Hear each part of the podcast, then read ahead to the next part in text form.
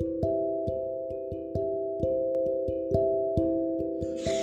سلام با یک دیگه از مجله پادکست کابسا در خدمت شما هستیم امروز می‌خوایم درباره شرکت LG صحبت کنیم LG الکترونیک شرکت کره چند ملیتی است که به صورت خوشه ای اداره می شود.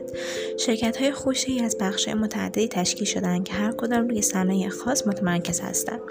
به طور مثال بخش تولید نمایشگرهای صنعتی خانگی به LG دیسپلی موسوم است. این بخش ها به صورت تخصصی معطوف به تولید محصول خاص هستند و همگی زیر مجموعه شرکت اصلی هستند.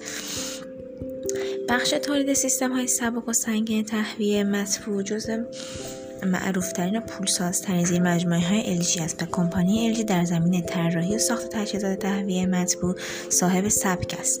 این تجهیزات تهویه مطبوع در مدل ها و طرحهای متفاوت بسته به نوع کاربری ساخته می شود سیستم های تهویه مطبوع خود به دو دسته صنایع سبک و صنایع سنگین تقسیم بندی می شوند شرکت LG در زمینه ساخت هر دو تیپ سبک و سنگین فعال است و از صنایع سبک می‌توان به اسپلیت های دیواری کولرگازی ایستاده کولرگازی پرتابل داکت اسپلیت و مولتی پنل ها اشاره کرد.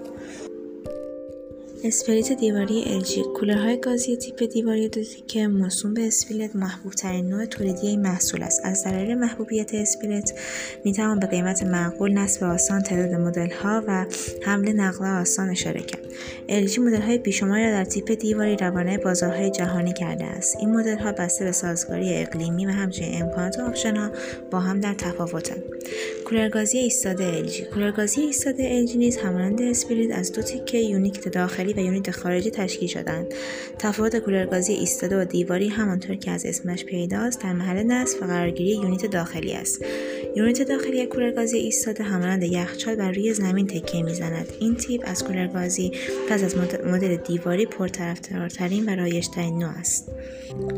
مرسی که تا اینجا همراه ما بودید